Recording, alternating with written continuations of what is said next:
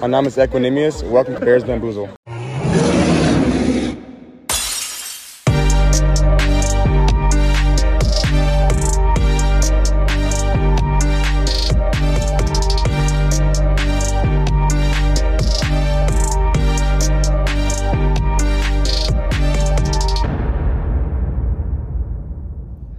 Bear Down und herzlich willkommen zu Bears Bambusel, eurem Chicago Bears Podcast.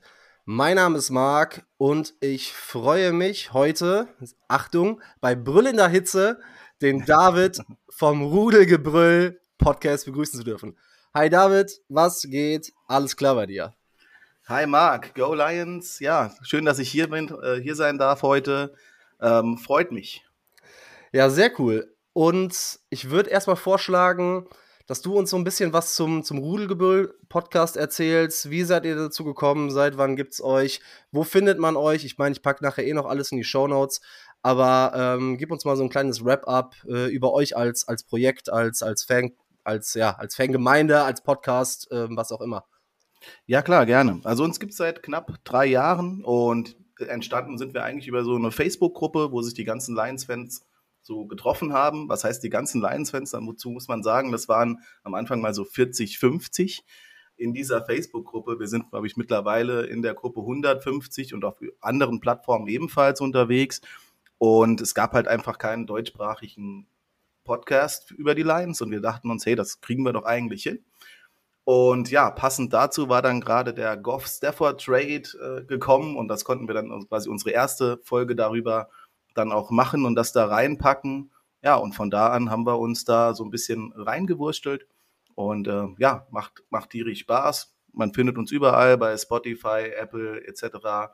Einfach Rudelgebrüll eingeben. So viele äh, Podcasts mit dem Namen gibt es natürlich nicht. Und äh, ja, da findet man uns. Ja, sehr gut. Ich würde erstmal ähm, so ein bisschen die, die komplette Rivalry so ein bisschen ähm, ausleuchten. Und zwar, wir hatten ja zwischen Bears und äh, Lions bisher 186 Meetings. Und ich freue mich, das erste Mal in der Rivalry quasi reinstarten zu können und sagen zu können, okay, die Bears führen diese Rivalry an mit 104 zu 77 zu 5.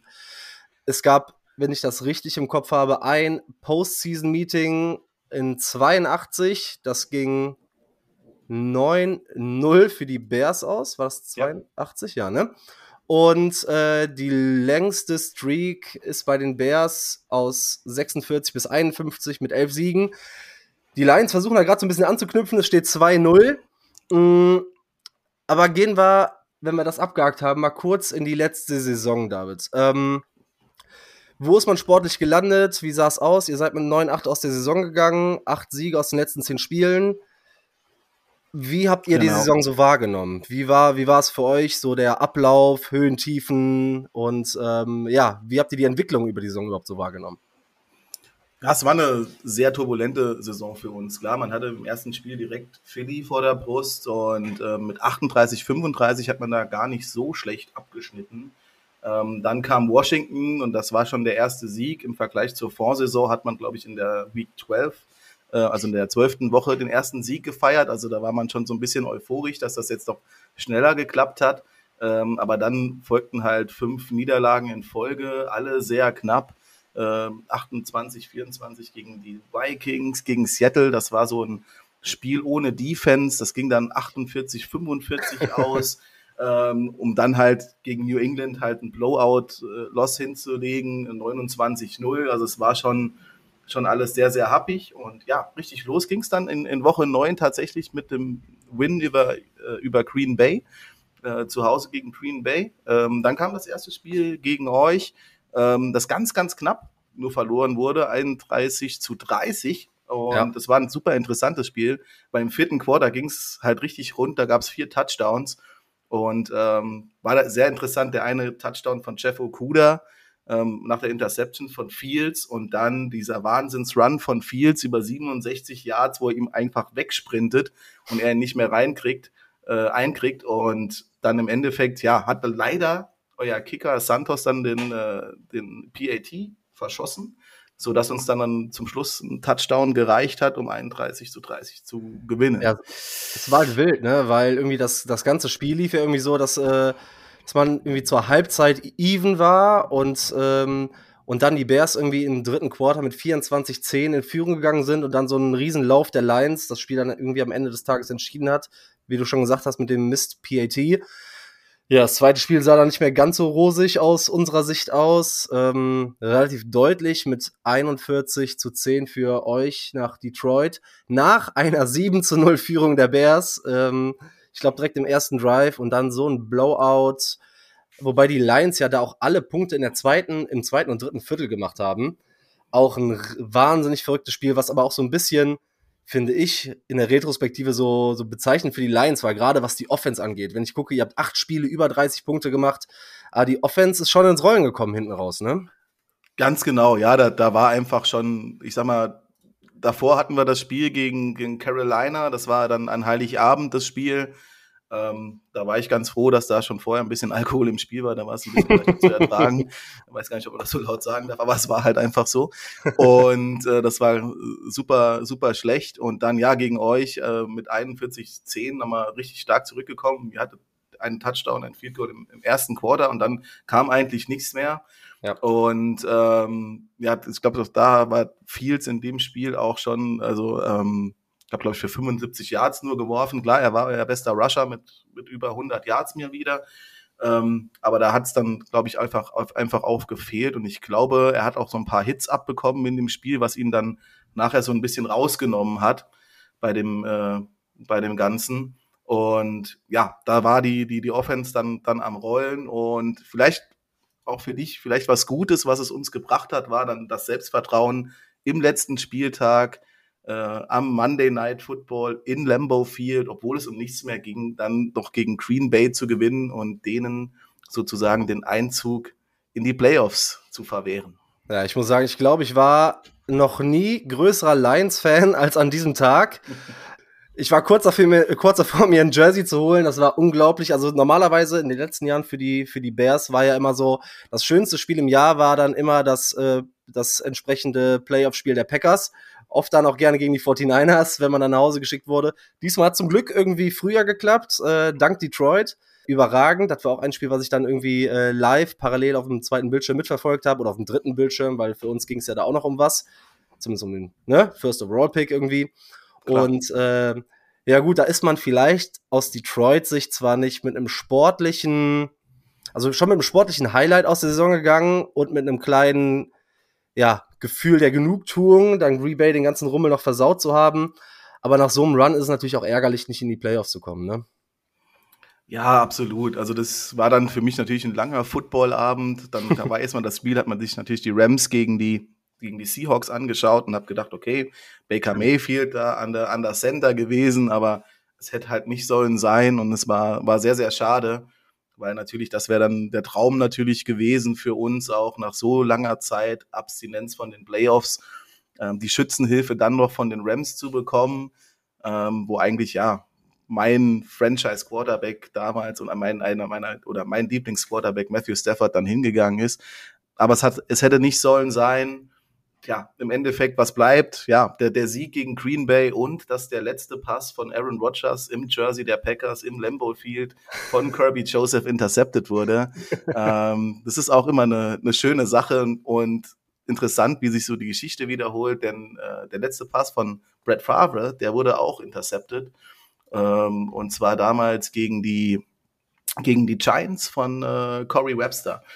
Und äh, so wiederholt sich die Geschichte. Hoffen wir nicht, dass sich die Geschichte bei den Green Bay Packers bezüglich Franchise Quarterbacks wiederholt und Jordan Love jetzt ja. äh, durchstartet. Ja, da sind wir uns, äh, glaube ich, ziemlich einig. Also ich habe auch mit den, äh, mit den Kollegen von Packers Germany gesprochen und ich habe auch gesagt, als wir so ein bisschen über deren Situation gesprochen haben, so der Worst, also es gäbe zwei Worst-Case-Szenarien. Irgendwie einmal, dass Jordan Love auf einmal in die Riege äh, Rogers und Favre aufsteigt oder dass sie so schlecht sind, dass die Top 3 picken und mit dem zweiten First-Round-Pick von den mhm. Eagles da, äh, äh, nee, nicht von den Eagles, von den, äh, von den Jets, dann so hoch picken können, dass die eventuell an eins irgendwie Drake May, äh, Drake May, Caleb Williams oder so kriegen. Super GAU. Vielleicht wünscht man den Kollegen in Wisconsin dann doch zwei, drei Siege mehr nächstes Jahr. Aber ja, also sportlich und objektiv gesehen muss man auch einfach sagen, so waren die Lions ja in den letzten zwei Jahren auch einfach so eine Feel-Good-Story. Angefangen mit Dan Campbell und über diese Hard Knocks-Geschichte hat man, glaube ich, in der ganzen NFL so mega Sympathien gesammelt. Und wenn wir jetzt direkt schon so in die Richtung ähm, Dan Campbell und so kommen, Coaching-Staff-wise hat sich bei euch gar nicht so viel verändert jetzt in der Offseason, ne? Ähm, wir haben insgesamt drei, drei Coaches äh, verloren. Ich sag mal, am meisten tut da weh. Äh, Deuce Staley, der war äh, Assistant Head Coach und Running Backs Coach und den kennt man auch aus Hard Knocks. Er hat quasi so das Pendant zu, zu Aaron Glenn. Die beiden haben sich da auch immer sehr ja. äh, hochgeschaukelt, die beiden. Und der ist ja ähm, zu den Carolina Panthers gegangen. Todd Wash, unser Defensive Line Coach, ist ebenfalls dorthin. Ähm, und John Morton ging zu den, zu den Broncos, der war äh, Offensive Assistant. Die sind alle drei aber auch gegangen, das muss man sagen, aus familiären Gründen. Also die, die Mutter von Dustelli ist wohl etwas krank und er wollte näher bei seiner Mutter sein und die, die wohnt halt in Carolina und da hat sich das natürlich für ihn angeboten. Ähm, also das war alles bei allen irgendwo ein familiärer Hintergrund und dann äh, hat, hat man natürlich dafür Verständnis. Mhm. Ähm, aber ansonsten sind, sind die, was gut ist oder was das Wichtigste ist, natürlich Ben Johnson, der Offensive Coordinator ist geblieben. Ähm, da war auch, der hatte ja auch einige Interviews. Ähm, Aaron Glenn, der Defensive Coordinator, ist geblieben, der ebenfalls Interviews hatte, ähm, der natürlich mit, mit dem Personal, das, das er hatte, nicht leicht hatte. Und ja, Dan Campbell, du hast ihn angesprochen. Also ich mag ihn total. Es ist genau der Typ, ähm, ja, Coach, den, den ich so mag. Er ist so ein bisschen raus von dem, von dem modernen, diese Masterminds, diese ganz ruhigen Coaches. Er ist ein lauter Coach, er ist emotional, er ist ja so ein Players Coach. Aber man sollte bei allem, wie er einem erscheint, nicht unterschätzen, was für ein Football-IQ er hat. Also er ist wirklich ähm, da in der Richtung sehr, sehr intelligenter Mensch.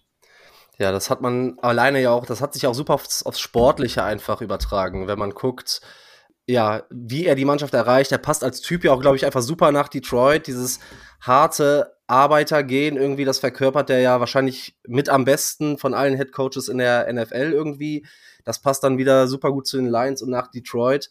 Ähm, sportlich hat er so ein bisschen den Turnaround mit hingekriegt, aus der jahrelang, ich nenne es einfach mal sportliche Bedeutungslosigkeit in Ups ins, ins Rampenlicht irgendwie und so als, als äh, neuer Bright Star vielleicht sogar zukünftig der NFL. Und die Sache ist halt, ich glaube, jeder, jeder kennt und jeder weiß über Dan Campbell Bescheid. Wen ich halt fast schon noch interessanter finde, ist dann Ben Johnson als Offensive Coordinator. Mhm. Ist zwar nicht als Charakter vielleicht so auffällig und so flashy, ist halt auch schwierig neben äh, dem Dan Campbell da noch lauter und äh, noch auffälliger zu sein. Aber wie ist denn da, ich meine, der hat einen super Job gemacht als OC Ben Johnson. Wie groß ist die Sorge in Detroit, nächstes Jahr sich eventuell nach einem neuen OC umgucken zu müssen? Ja, das, sag ich mal, die Gefahr besteht natürlich immer. Und was du eben gesagt hast, klar, Ben Johnson ist ein anderer Typ, aber ich glaube, es reicht, wenn du einen so einen Typ hast, ne? Also wenn du mehrere von diesen Typen hast, die so extrovertiert sind, das funktioniert halt auch nicht. Es muss halt insgesamt im Coaching-Stuff auch stimmen. Und Ben Johnson ist halt einfach ein verdammt guter Offensive Coordinator. Also ich glaube auch, du hast es eben gesagt, die, äh, die Punkteausbeute über mehrere Spiele hinweg und das Ganze mit, mit, mit Jared Goff, den man vorher so ein bisschen unter den Bus geworfen hat, auch. Aber Ben Johnson ist einfach, er versteht es einfach aus ein und derselben Formation zig verschiedene Spielzüge laufen zu lassen und versteht es einfach auch dort, gegnerische Teams oftmals glauben zu lassen, dass sie wissen, was kommt.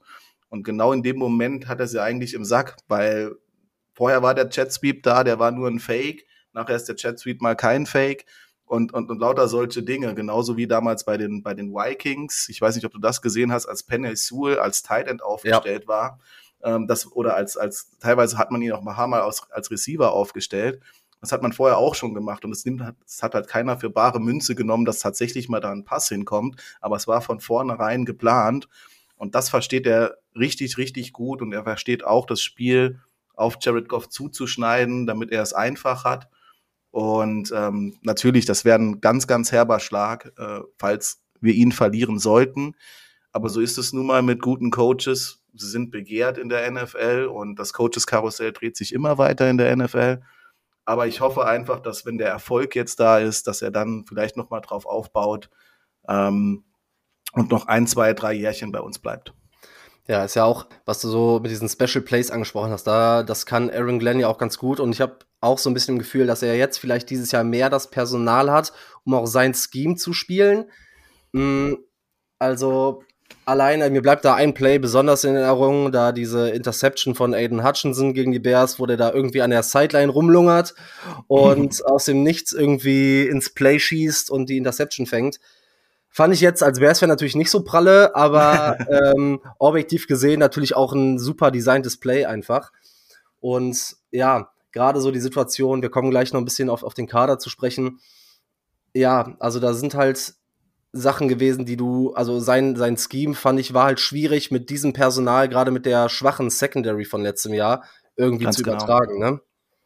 Ja, absolut, genau. Du, du sprichst auf den, was du eben angesprochen hast, weil der No-Man-Rush, es war ja eigentlich keiner, keiner gerusht, alle sind, sind gedroppt. Ähm, ich finde es immer sehr, sieht immer sehr, sehr witzig aus, wie O-Line-Men dann da stehen und denken, oh, es kommt gar keiner, was mache ich jetzt, was mache ich jetzt?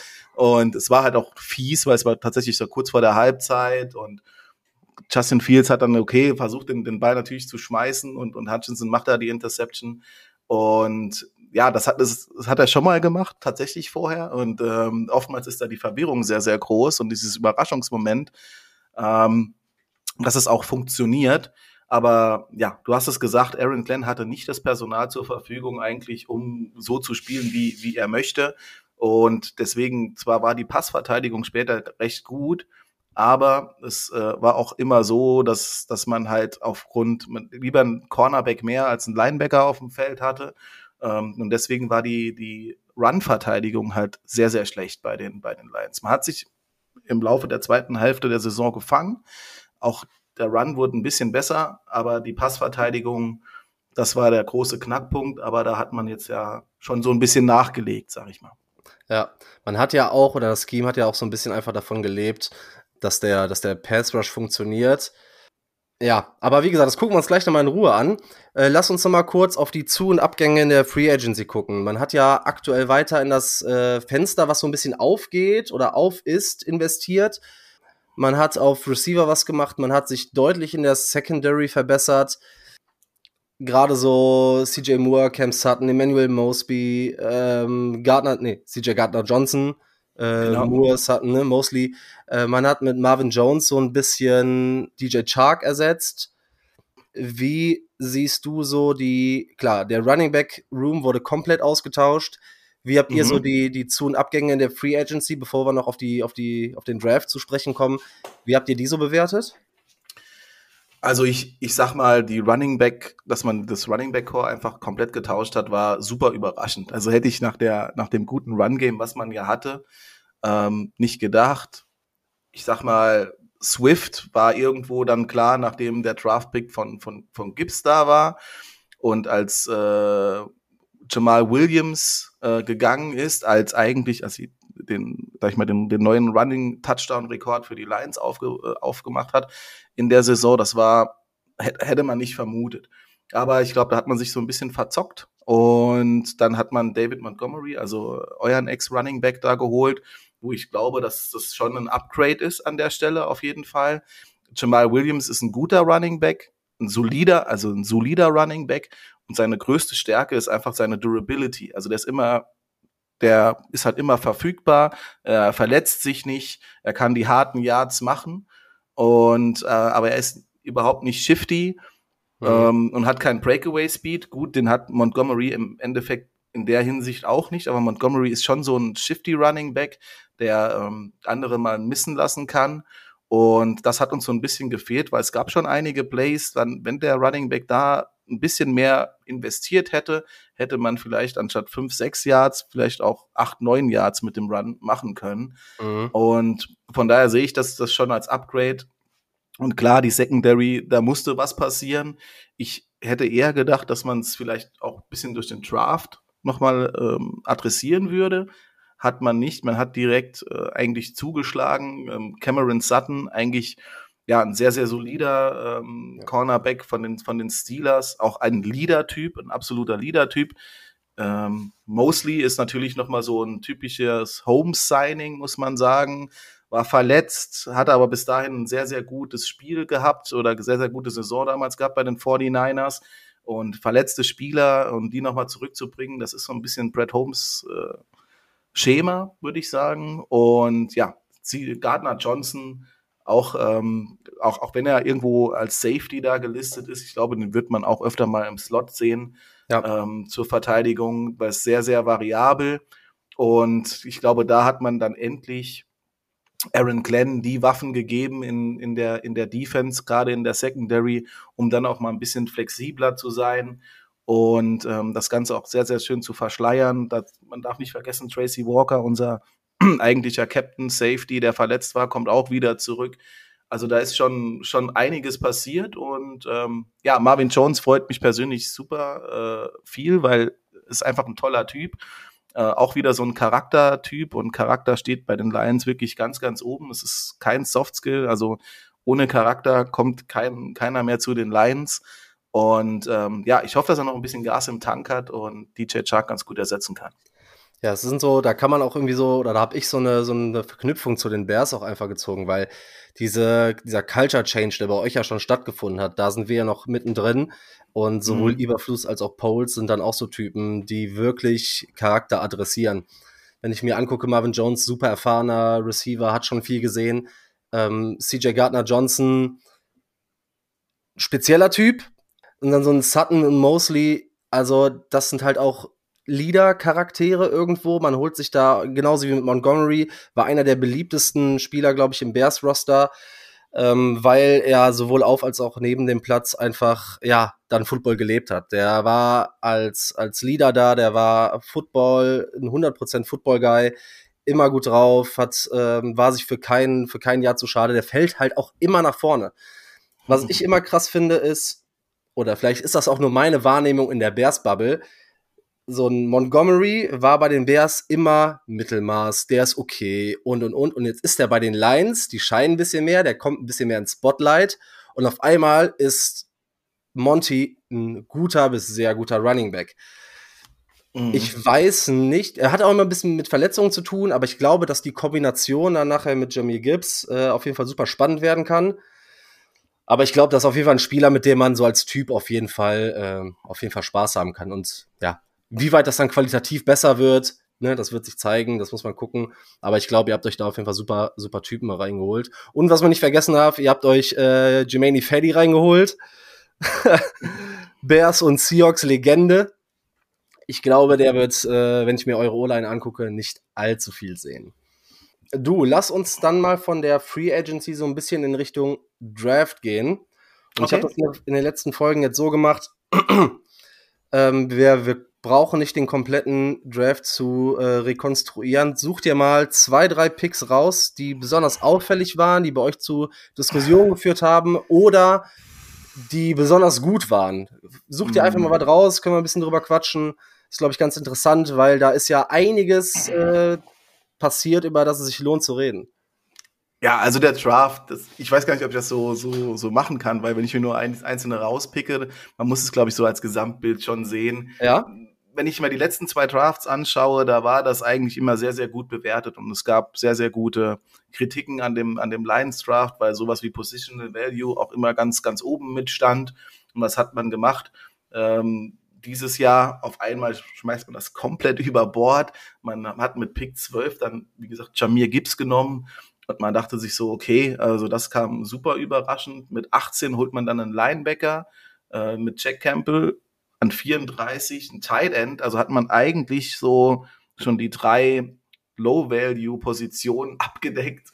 Hätte mich schon noch gewundert, wenn man jetzt, jetzt nicht noch einen Long-Snapper oder sowas geholt hätte. ähm, also es war wirklich, es war puh, sehr, sehr, für mich sehr, sehr hart am Anfang. Und dann mhm. kam so ab, ja, mit Brian Branch, dass man den dann noch an 45 bekommen hat. Da ging es dann hoch. Hendon Hooker, für mich absoluter Draft-Crush gewesen. Ähm, einfach weil ich, weil er natürlich auf seiner, aufgrund seiner Verletzungshistorie wieder Brett Holmes denkt. Ähm, mhm. Verletzungshistorie, Alter, so, wo man gesehen hat, okay, der kann so ein bisschen, der könnte so ein bisschen fallen. Und ungefähr in der, in der, in der Riege hätte ich ihn dann auch gerne nochmal gesehen. Und da haben wir zugeschlagen, nur um dann später nochmal für einen Defensive Tackle, den eigentlich keiner an Bord hatte, hoch zu draften. Und ja, ähm, O-Line haben wir dann äh, ganz spät und Wide Receiver wirklich erst ganz spät adressiert. Brian Branch und Hendon Hooker sind wahrscheinlich meine, meine absoluten Lieblingspicks bei diesem Draft gewesen, einfach weil man sie recht spät bekommen hat und ich dachte, die wären früher von Bord und ähm, auf wichtigen Positionen. Sam Laporta, Jamir Gibbs und Jack Campbell sind bestimmt alle sehr, sehr interessante Spieler und Jamir Gibbs bin ich natürlich sehr, sehr drauf gespannt, wie man ihn einbindet in die Offense. Ähm, also, ich meine, wie gesagt, wir, haben, wir hatten eben drüber, drüber geredet, wie die Offense funktioniert und dann mal nochmal Ben Johnson nochmal so eine Waffe zu geben, nochmal so ein, ja, so etwas, so ein, so ein Werkzeug, äh, was er da irgendwo einbauen kann. Da bin ich, bin ich sehr, sehr drauf gespannt. Und Sam Laporta hat man jetzt in den, in den Training Camps eigentlich ganz gut gesehen, ist halt was Receiving angeht, ein super, super Spieler. Ist auch, was äh, Yards after Catch angeht, richtig stark und ähm, wurde in Iowa nicht umsonst teilweise auch als Receiver aufgestellt. Also ähm, auf den bin ich wirklich sehr, sehr gespannt. Und ja, ansonsten bleibt noch Offensive Lineman Colby Sostar, der bei William and Mary Tribe äh, war. Ähm, kennt so gut wie keiner auch, ist auch nicht unbedingt bekannt für die sportlichen Qualitäten aber war auch so ein Typ, der hatte eigentlich Angebote für in Big Five Leagues zu kommen, hat aber dann gesagt, nee, wir haben hier was aufgebaut, das würde ich gern zu Ende führen. Und das ist auch, glaube ich, so vom Charakter her so ein, so ein ganz guter Typ. Jemand, der so gut in die zweite Reihe kommt. Ich bin mal gespannt, wie er sich bei der guten O-Line durchsetzen kann. Am Anfang war ich geschockt. Am Anfang des Drafts definitiv. Am Ende des Drafts und nach so ein paar Nächten konnte ich mich eigentlich ganz gut damit arrangieren und glaube, es war mal in Ordnung, nicht nur auf Positional Value zu gehen, gerne wieder im nächsten Draft. Aber für diesen Draft, glaube ich, das war so ein, wie du sagst, so das Fenster auch genutzt mit der, mit der Free Agency. Und ich glaube, da steht man im Moment ganz gut. Es sind auf jeden Fall Direct Impact Players, die meisten, die man geholt hat. Und ähm, ich glaube, darauf kam es an. Man wurde ja viel gebasht, ne? Gerade wie du auch selber gesagt hast, mit den ersten drei Picks ein Running Back an 12 zu gehen. Da ist ja auch dieser dieser Draft Room, das Video irgendwie äh, viral gegangen, wie sehr man sich gefreut hat und gehofft hat, dass Jamie Gibbs an 12 noch da ist. Das hat, glaube ich, so ein bisschen viele aufhorchen lassen. Jack Campbell hat man ja auch manchmal das äh, Problem mit Off-Ball-Linebackern aus der ersten Runde, hat man in den letzten Jahren gesehen, ob die direkt so Impact haben, genauso mit Tidans. Also ich glaube, sportlich sind das absolut, wie du gesagt hast, super Spieler die Frage, man muss es halt irgendwann, nachdem wahrscheinlich genug Bashing betrieben wurde und das Thema ist auch irgendwann mal durch, der Draft ist jetzt vorbei, wir sind äh, ja kurz etwas mehr als einen Monat vor der vor der Preseason. Jetzt muss man auch einfach mal aufs Sportliche gucken und auf die Qualität der Spieler. Und ich glaube, damit gerade mit Jamir Gibbs hat man äh, n, ja wahrscheinlich den zweitbesten Running Back in der Klasse bekommen mit Jack Campbell, vielleicht sogar den besten Off-Ball-Linebacker. Mit Sam Laporta auch einen absoluten Draft-Crush von mir. Die Frage ist halt, aber man muss es halt sportlich äh, einordnen und weg von diesem, von dem Value-Gedanken gehen, wenn man das jetzt auf die kommenden beiden Jahre oder kommenden drei Jahre vielleicht einfach äh, beurteilen will. Deshalb, klar, als, als Bears-Fan, da, da guckt man sich den Rummel natürlich an, was die Lions da fabrizieren und man sagt mhm. sich so, ja, die Lions machen Lions-Sachen.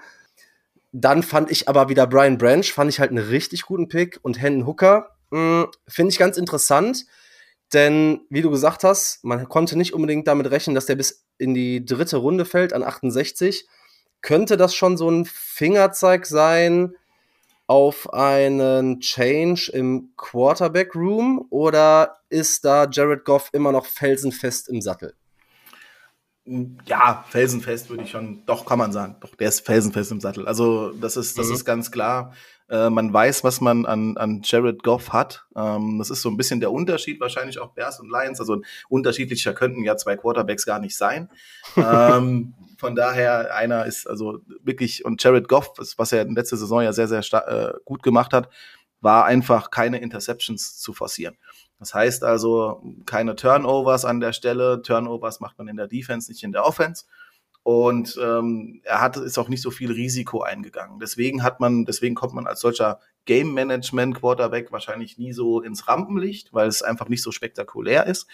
Aber auf der anderen Seite hilft es halt einfach dem Team. Und die, die Coaches wissen, okay, er macht gute Dinge, er macht die richtigen Dinge und ähm, er kriegt jetzt nicht keine irgendeine Idee und äh, denkt jetzt, er muss da anfangen zu laufen oder irgendwo in das, das engste Window reinschmeißen oder sonst was. Ähm, Hendon Hooker wurde gepickt, weil man, und ich glaube, wenn man Jared Goff ersetzen wollte, hätte man natürlich früher einen Quarterback gepickt oder hätte, wäre vielleicht sogar hochgegangen und hätte nicht mhm. down, äh, ähm, down getradet. Hendon Hooker hat man geholt, weil man in den letzten Jahren wirklich auf der Quarterback-Position, was die Reserve-Quarterbacks angeht, sehr, sehr schlecht aufgestellt war. Und dort jetzt endlich mal auch einen jungen Quarterback hat, den man entsprechend formen kann Gut, so jung ist er nicht mehr, aber man kann ihn auf jeden Fall noch formen.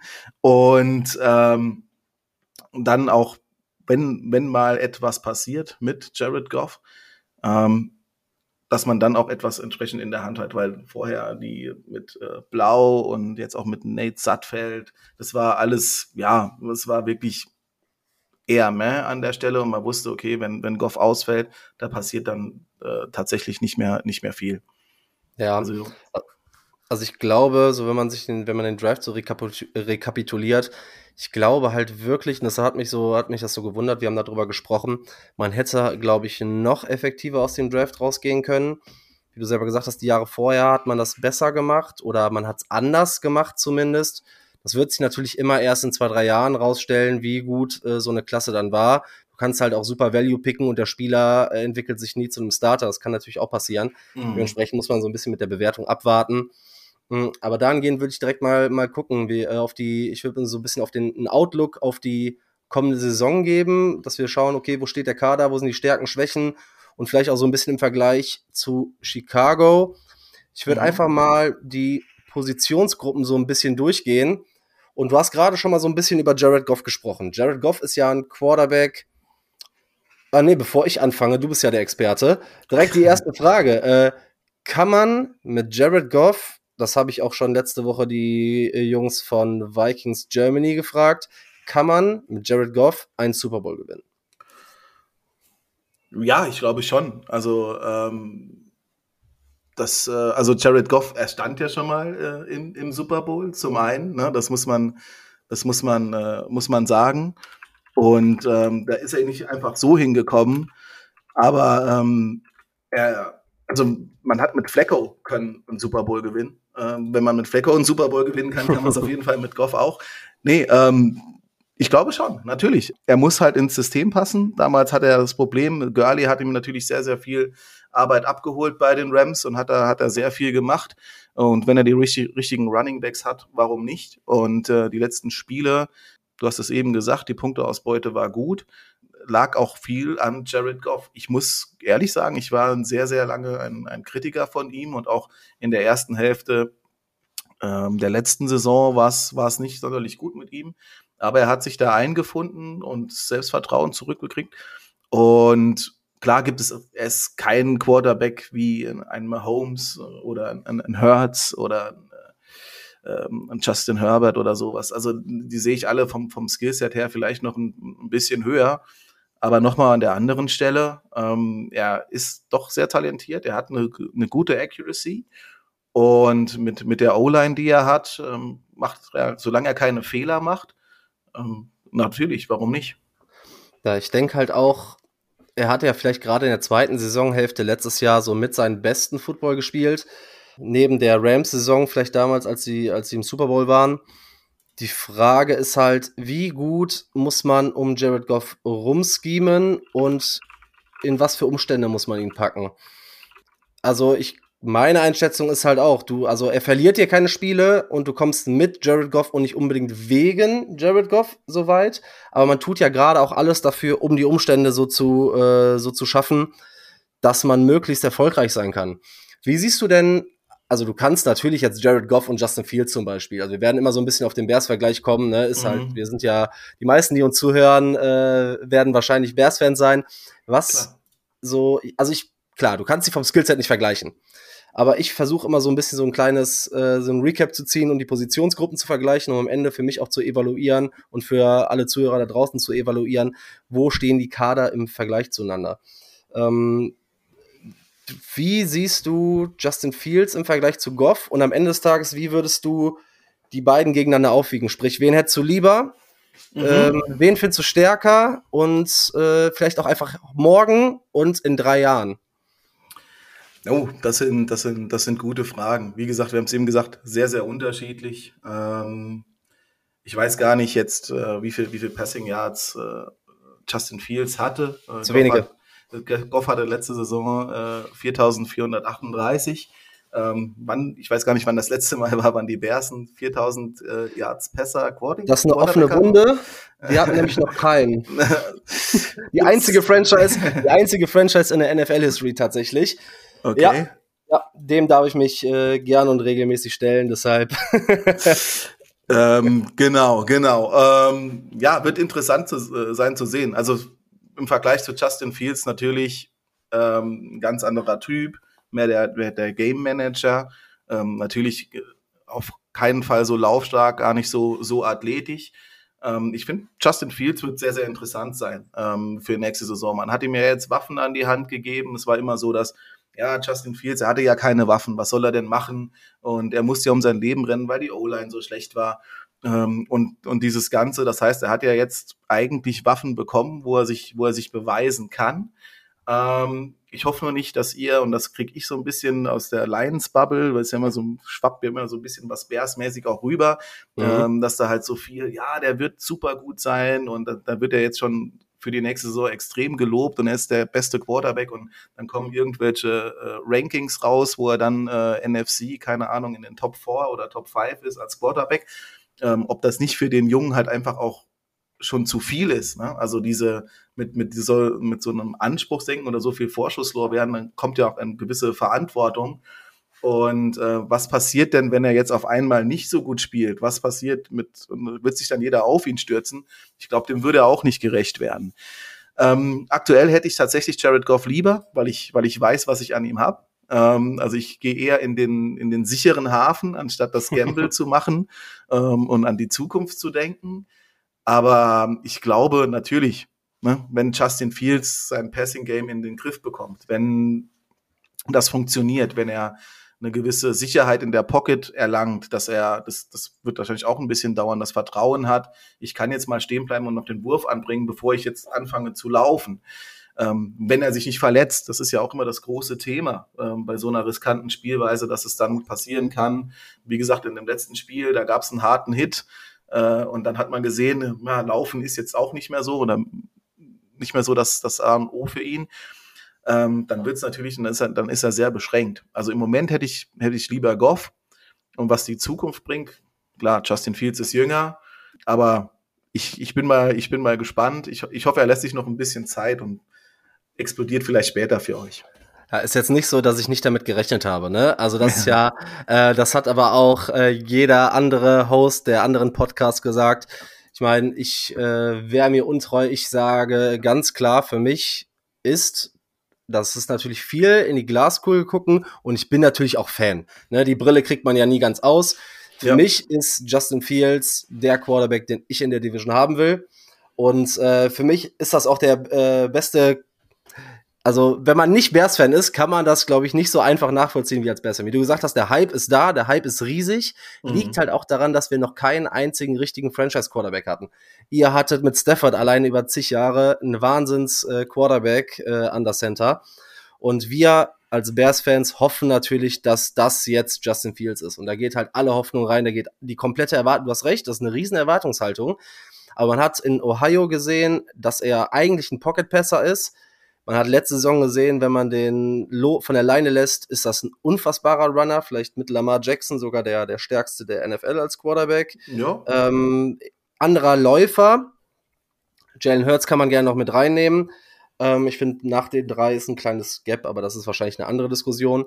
Aber für mich, äh, ich sehe da tatsächlich Justin Fields und vor allem jetzt, wie du auch gesagt hast, man hat die O-Line verbessert, man hatte da letztes Jahr große Schwierigkeiten, man hatte einen Receiving Corp letztes Jahr, bei dem Daniel Mooney die Eins war und der nach sieben Wochen ausgefallen ist. Und dahinter ist man mit ähm, Fourth-String-Receivern irgendwie an den Start gegangen. Ne? Man ist mit Dante Pettis und EQ und Willis Jones und Co. Kiel Harry an den Start gegangen. Ähm, und dazu kommt halt irgendwie noch, das habe ich letztes noch irgendwie veröffentlicht, Justin Fields hat in drei Jahren drei verschiedene offensive Systeme, ne? ist halt für einen äh, jungen Quarterback auch immer so ein Thema. Ich kann aber jeden nachvollziehen, der sagt, ich sehe, ich habe Goff aktuell drüber. Ich kann jeden nachvollziehen, der sagt, ich habe Kirk Cousins drüber. Ich kann niemanden nachvollziehen, der sagt, ich habe John Love drüber. Äh, da nochmal lieben Gruß äh, raus nach Wisconsin. Gar keinen Fall äh, bin, ich, bin ich komplett raus. Aber ich glaube, wir werden uns hier und da, weil ich die Lions super schwierig einzuschätzen finde, weil wir im Off auch besprochen haben, die sind als Konstrukt ja auch einfach so gut und weil die viel über, über Scheme und über Mentality kommen und über die, ja, so ein bisschen darüber, dass die ganzen Positionsgruppen auch einfach so gut ineinander greifen. Ähm, lass uns mal kurz die, die Wide Receiver angucken. Ja. Ähm, mit Amon Ra habt ihr da im Slot eine absolute Eins. Ich habe ihn ja, ich habe ja das Glück gehabt, ihn persönlich kennenlernen zu dürfen. Äh, humble, AF, super Typ. Und das, also die Qualitäten, die er abseits des Platzes hat, hat er ja überraschenderweise vielleicht sogar so ein bisschen auf dem Platz ja noch vervielfacht, ne? Mhm. Und ja, daneben, ne, wir haben über Marvin Jones gesprochen, da kommt dann irgendwann nach, äh, nach ein paar Wochen äh, Jameson Williams zurück und dahinter Khalif Raymond, ne? Genau. Was genau. mir in dem Receiving Corp so ein bisschen fehlt und ich habe das auch äh, schon hier und da mal angesprochen, vielleicht kannst du mir da mehr zu sagen. Was ich sehr, sehr auffällig finde, mir fehlt dieser klare Number One Outside Receiver. Die Lions sind nicht am Cap Minimum. Warum oder ist man sogar vielleicht in den Poker um die Andrew Hopkins eingestiegen? Für mich als Bears-Fan wäre es natürlich eine Katastrophe, wenn der jetzt auf einmal äh, nach Detroit gehen würde. Aber ist das nicht so ein Typ, wo man eigentlich sagt, okay, uns fehlt diese klare Nummer eins Outside. Wäre das nicht eigentlich sowas, wo man sich drum bemühen müsste? Jein, also ich natürlich fände ich fände ich schön, wenn man wenn wir da noch mal einen, einen Move machen würde und ich weiß nicht bei DeAndre Hopkins, ähm, wie das da aussieht und ähm, ob das ob das ganz gut, ob das so, so reinpasst oder wie viel Gas da noch im, im, im Tank ist bei ihm. Aber für mich, er, er war eine Zeit lang der beste Receiver der NFL. Äh, für mich ganz klar auf jeden Fall. Ansonsten, ja, also mit Amon Ra St. Brown, hast du gesagt, da, das, der Slot und, und der Go-To-Guy bei Third Down, äh, Mr. Reliable, immer, immer am Start. Ähm, die Suspen Suspension von Jameson Williams tut uns natürlich wahnsinnig weh, weil es ist ein Spieler, auf den hätte ich mich dermaßen gefreut. Unglaublich viel Speed. Der Big Playmaker wäre es eigentlich gewesen. Ähm, wurde leider suspended und auch wieder so, ja, von der NFL mit so einer Regel, wo man jetzt nochmal überlegt, hm, sollten wir das vielleicht ändern, weil es ist ein bisschen schwierig, weil er hat wohl irgendwo aus einem Hotelzimmer äh, auf ein Nicht-NFL-Spiel gewettet und das durfte er nicht, weil er sich da auch quasi auf einer Reise befanden hat zu einem Spiel. Ja, egal wie es wie es auch immer ist, ähm, es tut auf jeden Fall weh. Aber schon doof, oder? Ich meine, nach der ganzen Ridley-Geschichte sollten die Spieler ja alle, und da ist ja nicht der einzige in der NFL, aber man, diese Spieler sollten ja eigentlich sensibilisiert sein, äh, dass generell Gambling ein Thema ist. Und also ich kann das persönlich sowieso nicht nachvollziehen. Ne? Die haben so viel Kohle und wenn du wetten willst, dann nimm den Account von deinem Cousin und zock darüber äh, und gib dem die. Ah, da sind auch schon welche aufgefallen. Ja, das ne? stimmt. Also. Oder mach, wenn du machen willst, mach es irgendwie versteckt. Aber das machen ja so viele Spieler. Und das ist ja jetzt jemand, der super viel Potenzial aus dem Draft äh, irgendwie versprochen hat. Dazu kam, äh, dass der die erste Saison ja fast komplett verletzt verpasst hat. Und jetzt wäre ja eigentlich so das Jahr gewesen, durchzustarten und diese Deep Threat Ability den Lions oder der Lions Offense zu geben, ähm, die ja aktuell sonst so ein bisschen, alleine dieser, um das Field zu stretchen, ja so ein bisschen sonst fehlt. So mit Marvin Jones mehr der Possession Receiver, ähm, also in der Qualität zumindest oder in der, äh, in, in dem Spektrum. In der Qualität, genau. Aber was du gesagt hast, ne, die haben so viel Geld und warum machen die das? Aber da sag ich oder frage, ne, wenn du viel Geld hast und verwettest davon ein bisschen, ist es nicht ist es schlimmer, als wenn du wenig Geld hast und verwettest das wenige, was du hast. Ja, da geht's ja also, mehr darum, dass die, äh, die sind ja, aber klar, das ist halt ein Thema für sich. Ne? Die NFL arbeitet mit irgendwelchen Wettanbietern zusammen, aber unabhängig wie sinnvoll das ist, allein nach der Ridley-Thematik ist es halt noch dämlicher. Anders kann ich es kaum sagen. Ja, genau. Und deswegen, deswegen wird das Ganze ja noch mal so ein bisschen ähm, jetzt noch mal beleuchtet, weil es hieß ja, ja, die sind alle aufgeklärt worden, die kriegen alle ihre ihre Briefings, was das was das Gambling betrifft. Okay. Und da hat die NFL jetzt ja so ein bisschen eingegangen und hat gesagt, ja, vielleicht ist es doch nicht so eindeutig, weil es gab ja jetzt noch weitere Untersuchungen und da ist wieder was aufgefallen. Und ähm, es, am Anfang hieß es auch, er hätte irgendwie auch vom Parkplatz, das, von der Trading Facility quasi, äh, gewettet. Wie man das überhaupt so genau tracken kann, weiß ich nicht. Aber er hätte, wäre auf die andere Straßenseite gegangen, wäre es zum Beispiel gut gewesen. Okay. Ähm, weil, ja, Michigan ist ein, ist ein Gamble State, also du, du darfst, also das Wetten ist halt einfach erlaubt. Dass du nicht auf die NFL wetten darfst, ist auch klar. Also das, das sollte, glaube ich, zumindest jedem klar sein. Aber er hat, glaube ich, ein College-Spiel gewettet auch. Okay. Naja, ist es wie es ist. Ja. Schon, wie du, gib dir recht, bisschen blöd ist es. Lass es einfach sein oder frag vorher mal nochmal nach oder Mhm. Ähm, ja, es sind so viele Coaches da, äh, Assistants rundrum, die mal fragen, du, hör mal, ich würde gerne eine Wette machen. Wie mache ich das, dass das safe ist? Hat er nicht gemacht. Ähm, ist ein junger Kerl. Aus den, aus den Fehlern lernt man. Ja. Er hat sich auch entschuldigt. Aber wie du sagst, Khalif Raymond ist zwar auch ein Speedy Receiver, aber lang nicht in der Kategorie von Jameson Williams. Und dann haben wir noch Josh Reynolds, der so ein bisschen der größere, ähm, ja, der Outside Receiver sein soll, der aber auch nicht unbedingt, sag ich mal, da die, die, die, die, ja, die, die Wide Receiver One Qualitäten mit sich bringt.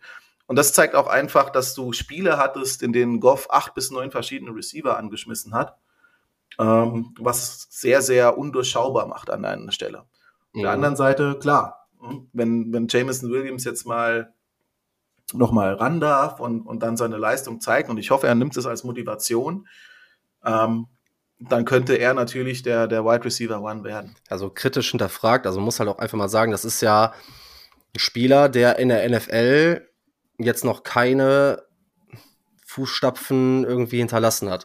Das ist ja immer noch ein Versprechen. Und ein gewisses, äh, Punt intended, ein Gamble, ne? Äh, mit Mhm. äh, mit äh, Jameson Williams. Mm, Das heißt, du hast halt Amon Ra als proven guten Receiver und danach kommt ja so ein bisschen Mittelmaß. Würde ich das so aus meiner, meiner Warte mal interpretieren. Ich meine, das Passing Game war Ja. erfolgreich, ne? Natürlich, klar, klar. Äh, Und das auch ohne wirklichen. Äh, äh, wir haben ja auch den Number One Tight End dann, äh, Hawkinson, zu den Vikings getradet. Ähm, und dann hat man mit Brock White, James Mitchell und Jane Silstra drei Tight Ends gehabt, von denen wahrscheinlich noch nie jemand was äh, gehört hat. Aber die haben besser funktioniert als Hawkinson. Ja, ist so ein bisschen dieses flexible, variable Spiel, ähm, was, was, was die Offense bei uns auch ausmacht. Und ja, so ein, aber ich gebe dir recht, so ein ähm, Justin Jefferson-Typ Receiver oder sonst was haben wir natürlich nicht aufzubieten. Wie würdest du denn, äh, wenn wir im Vergleich bleiben, den Wide Receiver Core der Lions mit dem der Bears vergleichen? Also jetzt noch nicht mal ähm, Spieler-wise im Sinne von, was für, was für Spielertypen haben wir, sondern einfach von der Qualität. Also ich würde sagen, das hat sich natürlich extrem geändert. Das hat sich natürlich extrem geändert mit der Verpflichtung von DJ Moore. Ähm, Mhm. Das auf jeden Fall. Dann, ähm, klar, Daniel Mooney kommt zurück, bin ich mal gespannt. Chase Claypool hatte mir eigentlich äh, bei Pittsburgh immer ganz gut gefallen, ähm, bis er dann auch so ein bisschen die äh, Antonio Brown-Allüren bekommen hat, was auch immer da in Pitts, Pittsburgh im Wasser ist, ich weiß es nicht, aber bei denen war das ja letztes Mal öfter mal so der Fall. Also da muss ich schon sagen, ist, glaube ich, overall ähm, der Wide Receiver Room bei Chicago gefällt mir da besser. Natürlich, wenn ich mir jetzt DJ Moore und, und Claypool aussuchen könnte. Also da würde ich mir schon, also natürlich Arbon Ra bei uns lassen und dann noch zwei von euch mit DJ Moore aussuchen, dann wäre das natürlich schon, würde das, würde das definitiv ganz anders aussehen. Aber ich glaube beim Wide Receiver Room, auch wenn das jetzt noch nicht proven ist, habt ihr im Moment die, die auch rein auf dem Papier die Nase vorn. Ja, sehr gut. Äh, Finde ich gut, sind wir uns nämlich einig, sehe ich nämlich äh, relativ ähnlich. Denn man muss halt einfach sagen, vielleicht kann es nächstes Jahr auch wieder anders aussehen. Wenn jetzt äh, Williams äh, einschlägt wie eine Granate und der ein neuer Superstar wird, kann die Welt natürlich auch schon wieder anders aussehen und du dann da mit Amon Ra und, äh, und Jameson zwei Raketen hast, Mhm. ne? Aber ja, gut, statt jetzt bin ich dabei dir. Äh, Running Back Room haben wir eben schon mal kurz angesprochen, können wir relativ kurz halten, glaube ich, mit äh, Monty und Mhm. Gibbs. Finde ich, glaube ich, spannend. Ist halt komplett neu. Man weiß nicht 100, mit Monty weiß man, glaube ich, genau, was man kriegt. Man weiß auch ziemlich genau, dass Gibbs ziemlich viel im Pass-Catching und als Passempfänger generell eingesetzt wird. Kann spannend werden, oder? Ja, absolut. Ich glaube, es ist so ein guter One-Two-Punch, äh, den man da hat. Hat zwei völlig unterschiedliche Spielertypen da an der Stelle. Ähm, ich glaube, dass es da allein von der Art und Weise, von, den, von der Art und Weise, wie man sie einsetzen kann, ähm, sehr, sehr spannend wird. Und wenn das, wenn das richtig funktioniert, ja, ähm, ich glaube, ist das ein richtig guter Running Back Room. Also ich finde ihn definitiv, habe ich ja eben schon gesagt, gegenüber letzten Jahr, ähm, auch wenn ich DeAndre Swift sehr gern mochte, aber der Junge hat es leider nie so wirklich auf die Kette bekommen und war natürlich auch verletzungsgeplagt, mhm. aber äh, alles Talent dieser Welt, aber er war nachher, ist er auch nicht mehr, für mich nicht mehr so mit 100 Prozent gelaufen, hat da und da zurückgezogen. Du Staley ist da auch regelmäßig ausgeflippt mit ihm. Und ähm, deswegen glaube ich, dass wir da mit, mit, mit Montgomery und mit Gibbs ähm, ja, ein klares Upgrade haben. Und auch deiner Ansicht nach besser als in Chicago? Ah, ja, Formen ist halt, also ich finde den, den Running Back Room in, in Chicago definitiv solide. Foreman, Herbert sind zwei sehr gute Running Backs. Ähm, ich glaube aber aufgrund der Konstellation, wie es bei den Lions ist, wie gesagt, dass man dann da die ähm, unterschiedlichen Running Back-Typen da an der Stelle so auch hat, die so komplett unterschiedlich sind, ähm, ist es ein bisschen pro Lions, würde ich schon sagen. Ja, also ich glaube halt, dass das Upside in Detroit alleine auch aufgrund, ich finde immer, man kann den Running Back Room ja nicht losgelöst von der O-Line irgendwie sehen und die Produktivität im, im Rushing. Alleine deshalb kann ich mir vorstellen, dass die für das Spiel in Detroit noch mal ein bisschen flashier und mit ein bisschen mehr mhm. Upside mhm. ist. Mm, und wo du natürlich recht hast, diesen Elite Pass-Catching Running Back, der fehlt uns natürlich in Chicago, auch wenn jetzt Monty hat viel Pass-Catching bei uns gemacht. Da wird auch mal äh, auch in Detroit interessant sein zu sehen oder interessant zu sehen sein, inwieweit Monty dann weiter, also ist halt auch ein super mhm. Passblocker, ne? Inwieweit er trotz Gibbs äh, im, im Pass-Catching weiter aktiv bleibt. Ja, mit Roshan Johnson haben wir einen super interessanten Rookie dazu geholt. Also äh, setze ich super viel drauf, aber vielleicht noch nicht dieses Jahr. Ähm, Herbert war letztes Jahr einer der effektivsten Runner der ganzen NFL, ob Yards after Contact oder äh, Elusiveness Rate und so, der war halt wirklich effektiv. Ich glaube, in der, also, ne, weil halt dieses Receiving Upside bei euch auf jeden Fall da ist und das bei uns nicht so die große Rolle spielen kann und Passblocking bis auf Roshan Johnson, sowohl Foreman als auch Herbert sind jetzt keine Elite Passblocker kann ich mir auch vorstellen, dass der Running Back Room der, der Detroit Lions leicht besser wird. Wobei ich mich immer schwer tue in meiner Analyse, wenn ich mir ähm, Kader angucke, Rookies extrem hoch zu bewerten, solange noch nichts geproven äh, oder, oder, oder bewiesen mhm. wurde. Ne? Deshalb finde ich, ist das, glaube ich, ein sehr, sehr schwierig zu vergleichender Raum. Ähm, ich bin da auch ziemlich even tatsächlich, ähm, weil ich halt diesen, diesen Benefit of the Doubt selten an, an, an Rookies mhm. gebe wo wir uns, glaube ich, ziemlich einig sind. Ähm, gehen wir mal, oder, nee, lass uns erstmal noch kurz auf die Titans gucken, weil da interessiert mich erstmal der Gedanke, warum Hawkinson für so wenig, in meiner Wahrnehmung, nach, die, nach Minnesota getradet wurde, was ja jedem in der Division eigentlich nicht passt. Richtig, ähm, ja, war natürlich auch sehr, sehr überraschend äh, für, uns, für uns alle an der Stelle. Ich denke einfach, man wollte ihn da ja, bevor dann das Ganze, der, der Vertrag ausläuft und man bekommt nachher, nachher gar nichts mehr, ähm, ihn da an der Stelle weggeben. Ich glaube, es hat einfach nicht mehr, nicht mehr so gepasst zwischen, zwischen ihm, Offensive Coordinator und Coaching Staff. Und ähm, das war eigentlich, eigentlich der Grund. Und ähm, im Endeffekt hat man recht behalten, weil wie gesagt, das, das Tight End Spiel ähm, war im Endeffekt besser ähm, als, als es vorher war. Man hat es vielleicht durch den Abgang von Hawkinson nicht mehr so ganz durchschaubar gemacht. Aber ähm, ja, ist schade, weil ich glaube auch ein, auch ein super Typ an der Stelle. Aber er war. Ich meine, man hat danach ja angefangen zu gewinnen. Er hat angefangen zu gewinnen, ja, dass er das im ersten Interview auch direkt so betonen muss, ist, äh, ist halt die andere Sache. Ähm, aber Detroit ja genauso. Detroit hat richtig angefangen zu gewinnen, als Hawkinson immer Genau, genau, genau. Aber er hat ja, glaube ich, so irgendwie in so einer, in so einer, in einem Interview gesagt, ja, er freut sich jetzt auch mal aufs Gewinnen und so. Und äh, ja, sagte Monty übrigens ja, auch. Oh, sollte, so, sollte, sollte man nicht sagen, sollte man nicht sagen. Ähm, ja, aber ich, so ein bisschen Feuer innerhalb einer, einer Division finde ich auch immer okay, ne? Aber gerade für ja. uns gibt uns gibt das ein bisschen äh, Stoff zum, zum Bequatschen. Jetzt ist natürlich nur noch Sam Laporta da, was erwartet man? Ich meine, ich, ich fand den super spannend. Äh, ich fand den auch äh, als ein, ein, cooles Prospekt. Aber wir wissen ja auch, der Impact von Rookie Titans ist überschaubar, ne? Ja, ja, mal sehen, mal sehen. Ich bin gespannt, wie man, wie man ihn einsetzt. Hat also wie gesagt, die Receiving-Qualitäten sind, liegen ja einfach auf der Hand bei ihm. Also ich glaube, ja. da kann man viel, viel Mismatches äh, kreieren. Im Endeffekt hat es jeder Linebacker mhm. schwer, ähm, so ein Receiving-Tight zu, zu decken. Blocking hat man bei ihm ja immer gesagt, ist so ein bisschen seine Schwachstelle. Er muss wohl ein bisschen besser geworden sein.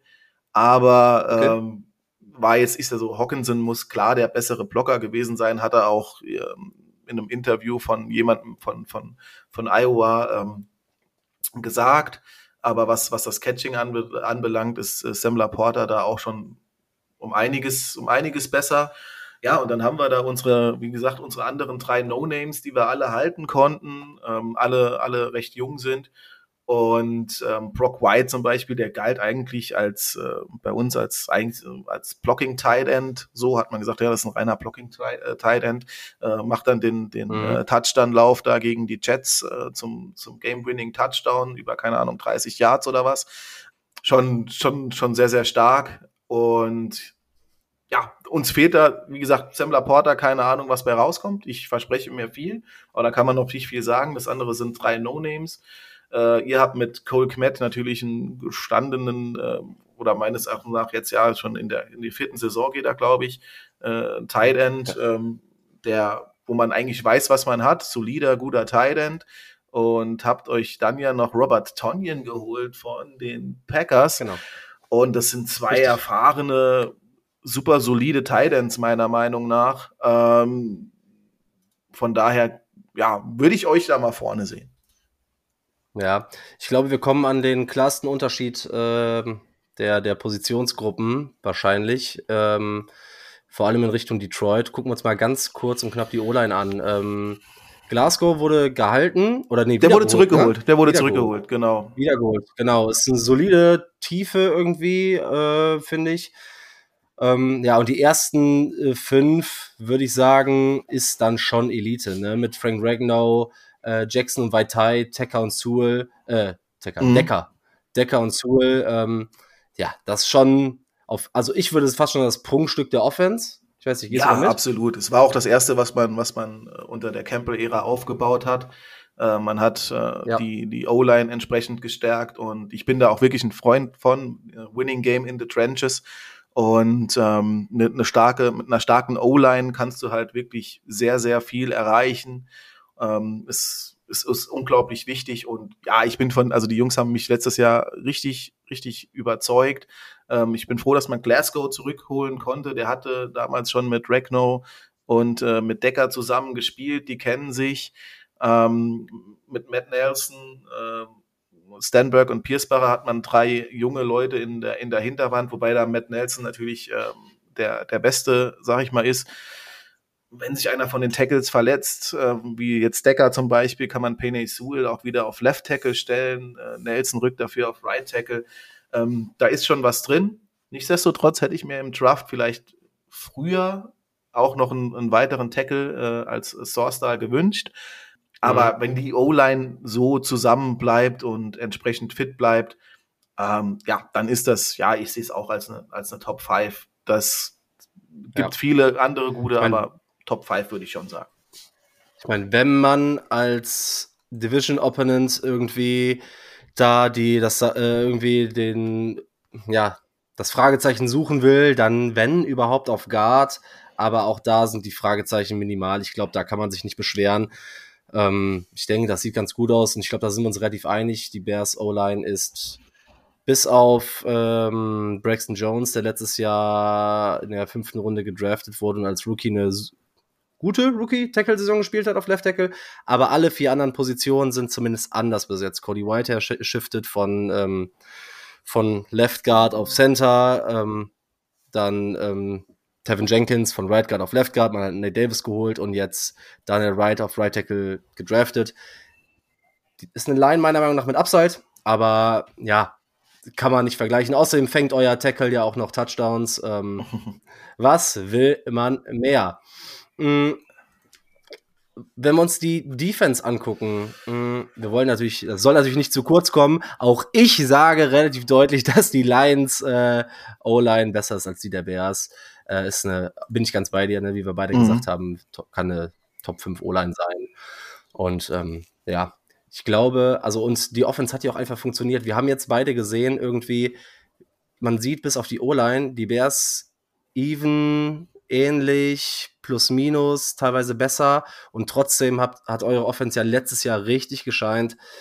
Ja, funktioniert als Unit einfach. Und äh, genau. da bin ich mal gespannt, ob das so ne, reproduziert werden kann. Es hat auf jeden Fall letztes Jahr Spaß auf mehr gemacht. Mehr Fragezeichen hatten wir auf der anderen Seite mhm. des Balles.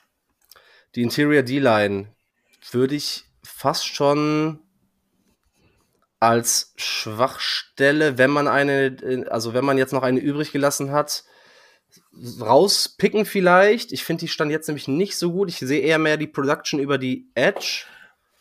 Ja. Muss halt mehr Ja, also ne? einfach, äh, klar, Interior D-Line, also auch wenn äh, Lee McNeil und Isaiah Bucks äh, eigentlich da einen ganz guten Job gemacht haben. Run-Verteidigung hat ja nicht immer nur mit der D-Line, in der Interior D-Line zu tun, aber da fängt sie oftmals an. Das stimmt. Ähm, und da muss, muss, muss es einfach besser werden. Ähm, Aline McNeil, für mich ähm, einer meiner Lieblingsspieler tatsächlich, hat jetzt auch richtig Gas gegeben mhm. in der Offseason. Hat richtig äh, Muskeln aufgebaut, Masse runter und äh, ich glaube, man will ihn eigentlich, er musste oftmals in eine Rolle reingehen, auch als, als dann als in der Randverteidigung, aber eigentlich ist es eher mehr so eine kleine, kleine Abrissbirne, die da vorne äh, auch, auch gerne Richtung Quarterback geht und ich glaube, da will man ihn mehr einsetzen und dann mit Bucks und Broderick Martin den, ähm, den, den Lauf entsprechend stoppen. Richtig, die Edges mit Aiden Hutchinson, James Houston. Ähm, man hat ja letztes Jahr den Rekord für Sex von Rookies aufgestellt, den NFL-Rekord. Also es mhm. gab vorher keine Mannschaft, die mehr Rookie-Sex hatte als die, als die Detroit Lions. Ähm, James Houston, eine absolute Cinderella-Story. Ähm, hat ja jedes Spiel fast nachher seinen Sack gehabt und bei teilweise nur sieben Snaps gehabt, aber, aber er hatte seinen Sack. Äh, und Aiden Hutchinson, klar, da weiß man, was man, was heißt, weiß man, was man hat, aber der war von Anfang an so, ja, hat so ein Selbstvertrauen ausgestrahlt und hat das und zeigt das auch immer auf dem Feld und ähm, jetzt hoffe ich, dass er, wenn er eine ganze Offseason mal nochmal mit dabei ist und nach einer ganzen Season, dass er, dass er zeigen kann, dass er sich auch steigern kann. Deswegen, ja, in der Defensive Line gehe ich, denke ich, mit euch. Ähm, Edges hätte ich trotzdem gerne unsere. Okay, also es kommt ja noch äh, Omnuzurike, Second Round Pick letztes Jahr, glaube ich, zurück, ist ja komplett ausgefallen. Das ist fraglich, ja, ähm, ist fraglich. Der hat eine Rückenverletzung. Okay. Ähm, er ist noch mal am ja. Trainieren, macht leichtes Training mit etc. Aber ähm, das ist immer noch so ein 50-50-Ding. Äh, eigentlich auch ein vielversprechender okay. Spieler, aber blöde Verletzung. Ja, also ich würde sogar sagen, ähm, also ich muss ehrlicherweise sagen, so Interior, die, also ich bin da bei den Lines, ich habe mir das so ein bisschen angeguckt.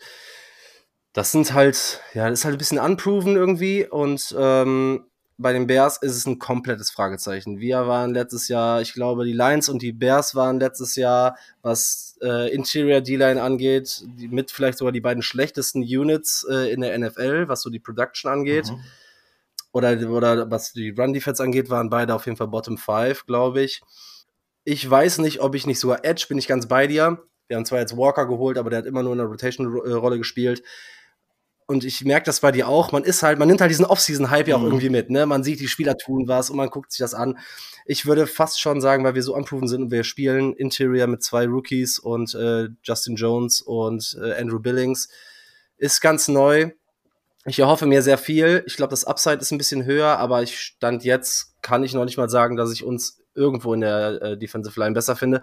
Der Punkt ist halt, solange man mir nicht zeigt, kann ich nicht hochgehen. Ne? Mhm. Ne? Und unsere D-Line hat mir letztes Jahr gar nichts gezeigt.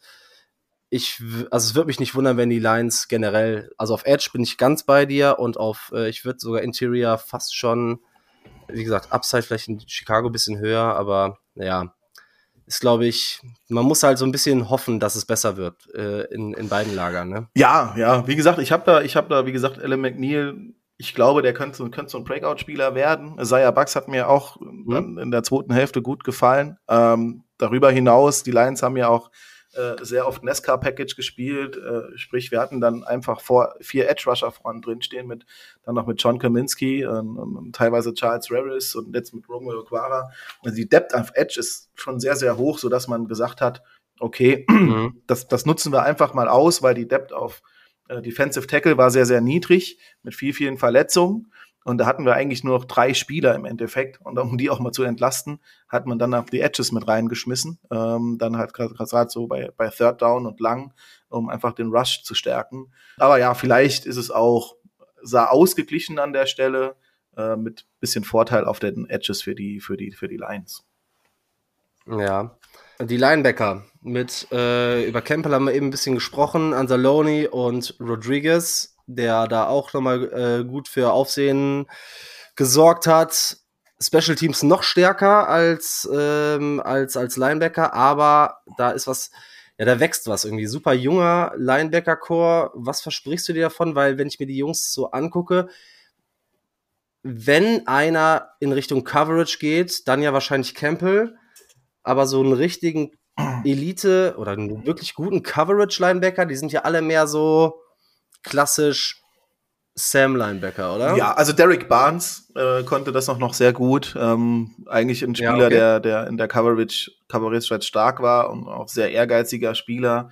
Ähm, also da ist auf jeden Fall sehr viel Competition bei uns, was die, was die Linebacker-Position betrifft. Ja. Auch Malcolm Rodriguez, klar, für, für, die, für die Position, an der er gedraftet wurde, unglaublich äh, viel Performance gezeigt. Ähm, Alex Anzalone als Leader, der dann auch später, der, der wirklich auch immer er ist manchmal an der falschen Stelle halt einfach. Ne? Er, er gibt immer alles und manchmal kann er es halt einfach nicht gut machen. Manchmal macht er er auch super Plays, weil er weil er es dann wirklich äh, sehr gut gecheckt hat. Aber manchmal steht er hat er auch so ein bisschen neben sich gestanden und ja mit Jack Campbell hoffen wir dann einfach auch, dass dort auf der, auf der Linebacker-Position und auch mit den, gerade in Verbindung mit der, mit der Secondary, dass wir da vielleicht auch mal äh, ein wirkliches 4-3 sehen und nicht ein, ein 4-2-5 im Endeffekt. Mhm. Und ähm, dann vielleicht auch da den, den Lauf besser, den, den Defensive Tackles helfen können, den, den Lauf entsprechend ähm, zu stoppen. Also da, da bin ich gespannt. Jack Campbell, ja, man hat es, wenn man sein, sein College-Tape gesehen hat, der egal wo der Ball war, Jack Campbell war irgendwo in der Nähe. Das ist immer ein gutes Zeichen. Und ja, ich, ich bin gespannt. Ich bin gespannt. Aber bei euch hat sich ja einiges getan. Richtig, ja. Wenn man sich anguckt, dass man TJ Edwards reinholt und Tremaine Edmonds, äh, letztes Jahr laut PFF zwei Top 10 Linebacker. Ja, passt nach Chicago. Wir sind eine Linebacker Nation. Linebacker und Running Backs sind unser Bread and Butter historisch gesehen, sportlich historisch gesehen. Ja, Natürlich kann man darüber diskutieren, ob es Sinn macht, an der Stelle so viel Kohle in die Aufbau-Linebacker zu stecken. Mhm. Haben wir schon, glaube ich, habe ich äh, in der Vergangenheit schon mal durchgekaut. Äh, aber wenn man das rein sportlich bewertet, glaube ich, kann das eine dahinter so eine so eine Cinderella-Story mit äh, Jack Sanborn, Wisconsin-Guy, hat damals auch mit TJ Edwards zusammen am College gespielt. Mhm ein undrafted Rookie letztes Jahr gewesen, ist abgesteppt, aber tatsächlich auch mehr so ein klassischer äh, Strongside-Linebacker mit Schwächen in Coverage. Jetzt hat man Pinay, äh, Pinay Sewell. Ähm, Noah Sewell, den Bruder von Pinay, dazu geholt, ähm, der seine Stärken maßgeblich im Blitzing hat. Also es kann für mich eine Top 5 Off-Ball-Linebacker-Unit in der NFL sein. Ja, hängt halt, wie du auch gesagt hast, hängt, ne, hängt ja alles so ein bisschen zusammen, wenn die D-Line äh, die D-Line ist nicht alleine für den äh, Run, für die, fürs Run-Blocking oder, oder für die Run-Defense zuständig. Genauso wenig oder genauso sehr ist es halt so, dass wenn die Defensive Line scheiße ist, dass die Linebacker, egal wie gut sind, oft doof aussehen und andersrum. Ne? Genau, genau. Aber da, ja, da habt ihr natürlich, ja, ob jetzt zu viel oder, äh, oder nicht, sei dahingestellt, habt ihr euch zwei absolute Granaten auf die Linebacker-Position geholt. Ja, deswegen kann der, kann da an der Stelle der Punkt eigentlich nur, nur an euch gehen. Noah Sewell bin ich auch gespannt, wie er, wie er sich macht. Hatten ja viele auch gesagt, ja, bringt die, die Brüder da zusammen. Ähm, das wäre doch etwas, weil wir ja auch natürlich auf Linebacker gesucht haben im Draft. Und äh, dann war da ähm, die ähm, Story halt so ein bisschen, dass er ähnlich wäre wie ähm, Tawai. Und mhm. ähm, der hat ja bei uns überhaupt nicht funktioniert. Da bin ich mal gespannt. Da bin ich mal gespannt. Ja, vor allem, wir haben ja jetzt in der, in der NFC North haben wir ähm, gegen euch mit den Lions haben wir dieses Brüderduell, auch Offense-Defense. Und da kann natürlich, gerade wenn er im Blitzing eingesetzt wird, kann das Brüder-Matchup natürlich auch mal kommen. Und gegen die Packers haben wir, äh, nee, auch mit euch. Wir haben zwei Brüder-Matchups. Amon Ra und EQ haben wir genau. ja auch noch. Zwar nicht gleichzeitig auf dem Platz, aber auf jeden Fall für ein paar Storylines äh, zu haben. Genau. Gucken wir uns zuerst dann als nächstes die Cornerbacks ja. an. Das brauche ich ja quasi ganz neu. Okuda gegangen, Mike Hughes weg. Mhm, dafür Mosley, Sutton, wir haben schon gesagt, ne, Gardner Johnson vielleicht so ein bisschen Hybrid zwischen Safety und Slot. Ja, zwei neue, auf jeden Fall zwei neue Starting Back, äh, Backs für die schwächere Passing Defense äh, und von, ich würde sagen, schwach zu mindestens absolut solide, auch wenn die klare Eins fehlt. Mhm. Ja, ja, also bei den, bei den Cornerbacks, ich denke, ja, das heißt, hast du schon recht, die klare Eins fehlt, weil das muss sich rausstellen, wer von den, wer von den Jungs da ähm, sich, sich durchsetzt. Ähm, ob, das, ob das Mosley ist oder ob das im, Endeffekt Sutton ist, müssen, muss, muss man schauen. Bei Sutton sagt man halt, ja, ist halt ein sehr, sehr guter, sehr, sehr solider Corner, aber es hat nie so gereicht für den, für den CB1-Spot. Emmanuel Mosley hat ja da, war da ein bisschen vielversprechender ja teilweise. Und Jerry Jacobs ist ein Spieler, den man an der Stelle überhaupt nicht vergessen darf, weil ähm, der eigentlich ja. sich sehr, sehr gut gemacht hat, äh, auch so ein Mentalitätsmonster ist. Und ähm, ich bin mal gespannt, ähm, wie, wie, wie er ähm, in die Saison startet auch an der Stelle. Ja, es ist alles neu, äh, von daher können wir es können wir es im Moment noch nicht noch nicht wirklich noch nicht wirklich bewerten. Es ist auf jeden Fall besser als letzte Saison. Das steht schon mal fest. Definitiv. Ich finde es halt ganz spannend, weil bei euch kam so, auch wenn wie gesagt die Eins fehlt, so Proven Assets sind auf jeden Fall dazugegangen. Ich fand es ein bisschen schade, dass Okuda gegangen ist, weil ich habe auch, ich meine, ihr habt das deutlich mehr verfolgt. Ich fand den super stark nach dem Draft, aber er hat ja auch einfach nicht funktioniert. Einmal sportlich, dann kamen Verletzungen dazu. Ja, ist natürlich schade, dass so ein, so ein, was war an drei, habt ihr den damals gepickt? War es drei? Ja, ja. Fünf? Das war drei, genau. Drei, ne?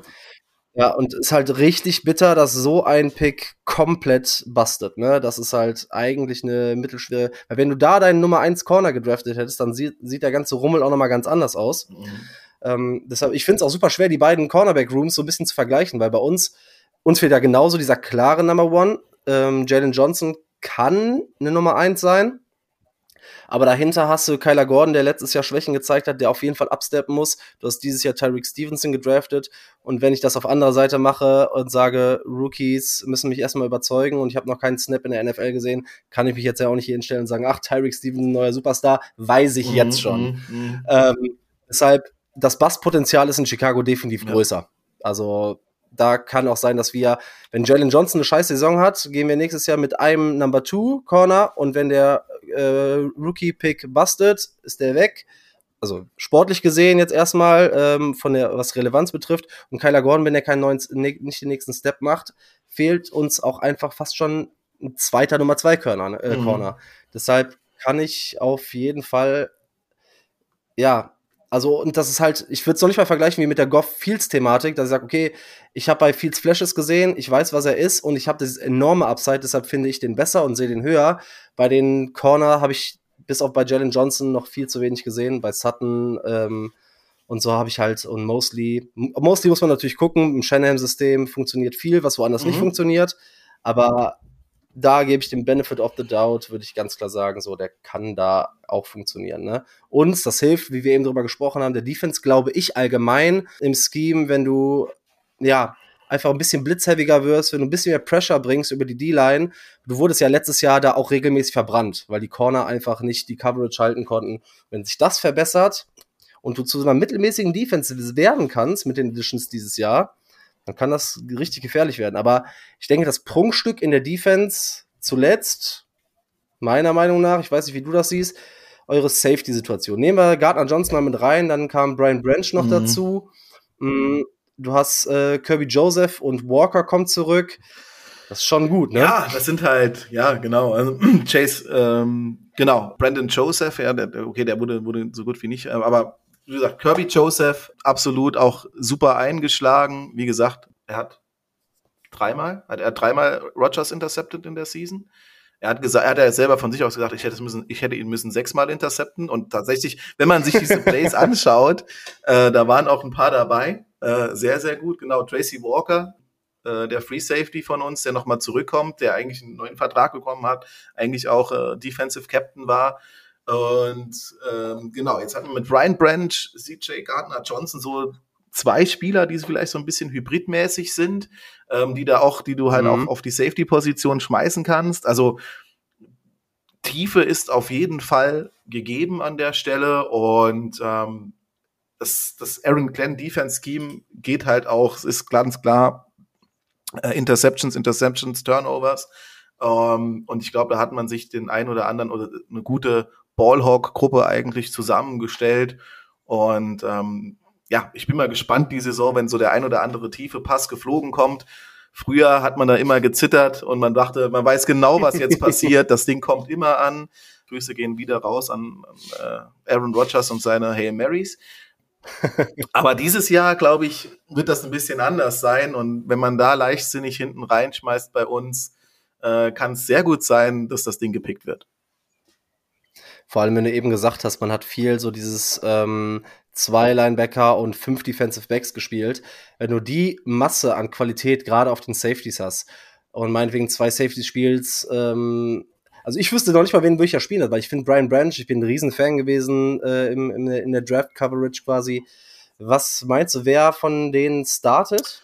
Von den fünf potenziellen Startern ja, irgendwie? Ja, ganz, ganz schwierig. Ähm, ich hoffe mal, dass ja. CJ Gardner-Johnson äh, sich irgendwo entweder auf der per Cornerback oder auf der Safety-Position entsprechend äh, durchsetzen, durchsetzen wird.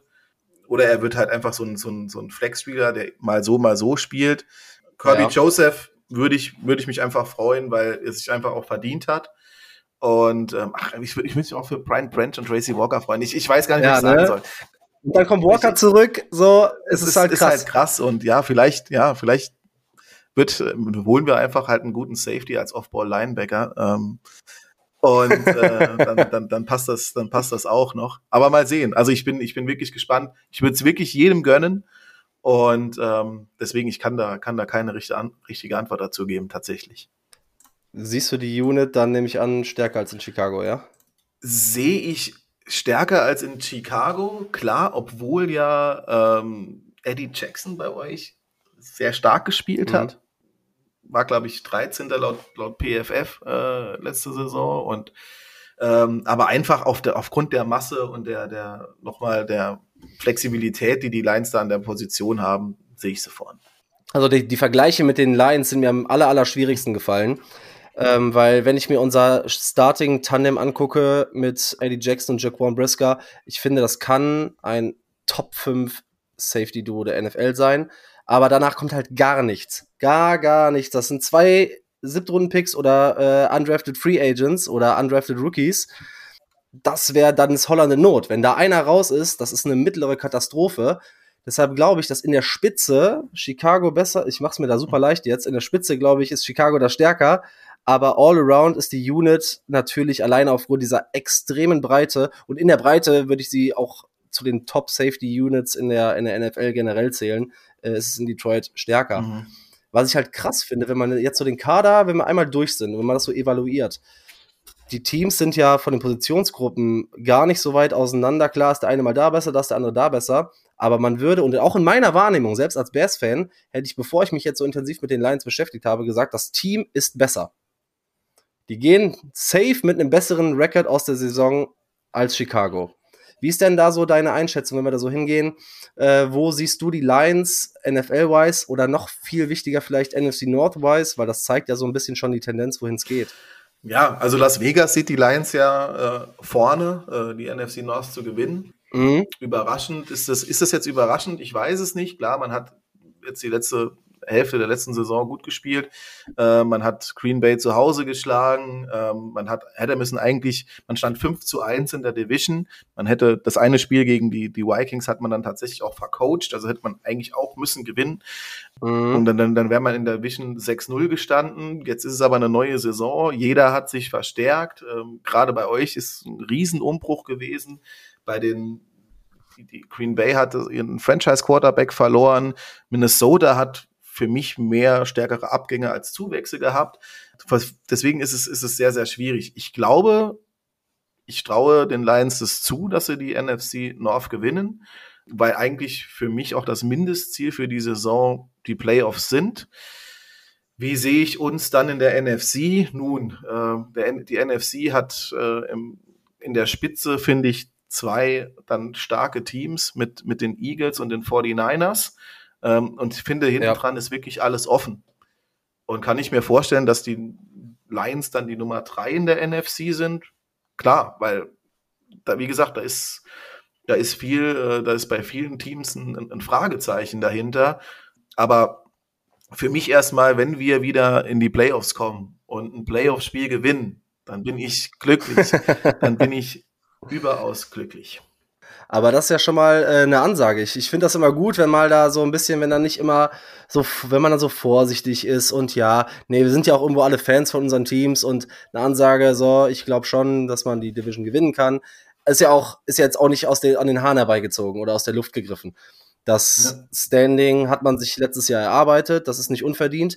Aber da sieht man ja schon, dass sich auch der Anspruch an das Team ja komplett gedreht hat. Ne? Also innerhalb von zwei Jahren sagt man schon, wir wollen die NFC gewinnen, wir hoffen, dass wir die gewinnen und wir glauben auch daran, dass wir die gewinnen können und wir wollen nächstes Jahr wieder Playoff-Football in äh, Detroit sehen. Ja, ja, klar, klar. Also es ist jetzt eigentlich Jahr drei des Rebuilds und ich hätte mhm. gedacht, okay, ab Jahr vier hätte ich es gezählt, aber aufgrund der Leistung, ähm, die man jetzt letzte Saison gesehen hat und mit den Verstärkungen jetzt ist, ist, ist dieses Fenster auch offen. Klar, auch wegen dem, was in der, in der NFC passiert ist. Äh, eben haben wir mal angesprochen, Vikings sehe ich nicht mehr ganz so stark wie letzte Saison. Die hatten ja auch verdammt viel Glück. Ich glaube, das wirst du mit denen äh, gut besprochen haben. Das war ja ein Wahnsinn, was die da hingelegt haben. Und dann noch äh, das Spiel gegen die, äh, was das Spiel gegen die Panthers? Nee, gegen die Colts. Das war ja, das war ja irre, äh, dieses Comeback. Ja, ja. Und wie gesagt, ohne Aaron Rodgers, das ist ja so, ähm, das, das der große. Green Bay sich ganz, ganz und unten. Die werden hoffentlich, hoffentlich sechs Siege holen